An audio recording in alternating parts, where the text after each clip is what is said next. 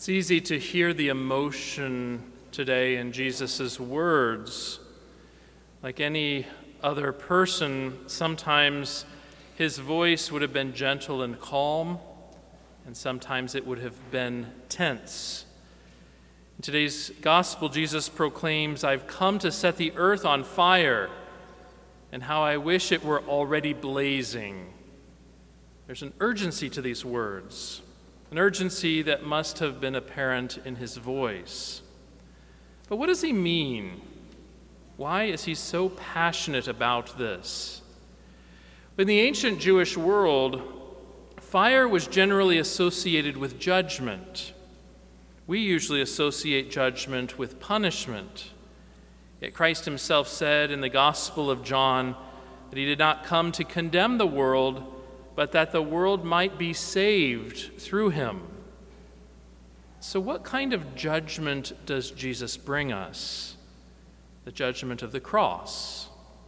He brings the judgment that God so loved the world that he gave his only Son for us.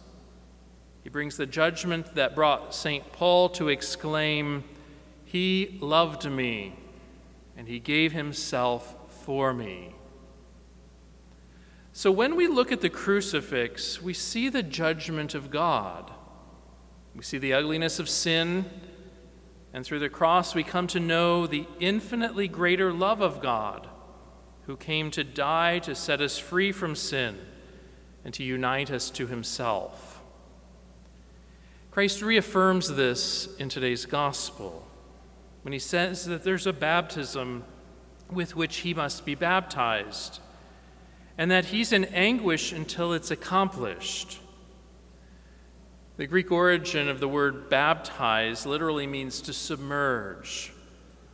It refers to a difficult experience, and here Christ is referring to his suffering, death, and resurrection, and how he wants to submerge us, or maybe immerse us, if you will, into his life, death, and resurrection through our baptism. Christ came to set the earth on fire by his death and resurrection. It is through his self sacrifice that we enter into a new relationship with him. Through this, he set us free to truly love him. And in him, we're able to truly love others. He's inviting us to share a cruciform fire to say with him, I also have a mission to set the world on fire with freedom and love for God.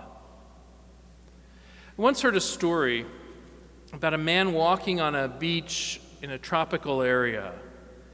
Thousands of starfish had washed up on the shore and lay shriveling in the blazing sun. Without immediate immersion, they would dry out and die. As the man walked along, he saw a young boy picking up the starfish one by one and throwing them back into the ocean. He was struck by the apparent futility of the boy's actions in comparison with the thousands of starfish on the beach.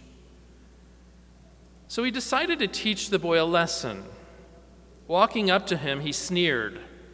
Can't you see that there are thousands of starfish dying here on the beach? And all you're doing is throwing a few back into the water. What difference does that make? You're just wasting your time. The boy didn't look at him. Instead, he picked up another starfish and tossed it into the cool waters beyond the sand. Then he looked at the man and said, I bet it made a difference for that one. Christ calls us to change the world, to set it on fire with his love. And each person can share in that, no matter how small the action might appear to be.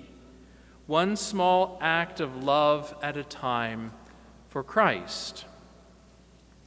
St. Teresa of Avila said that the devil likes to incite us to think about the great things that we might do for God someday.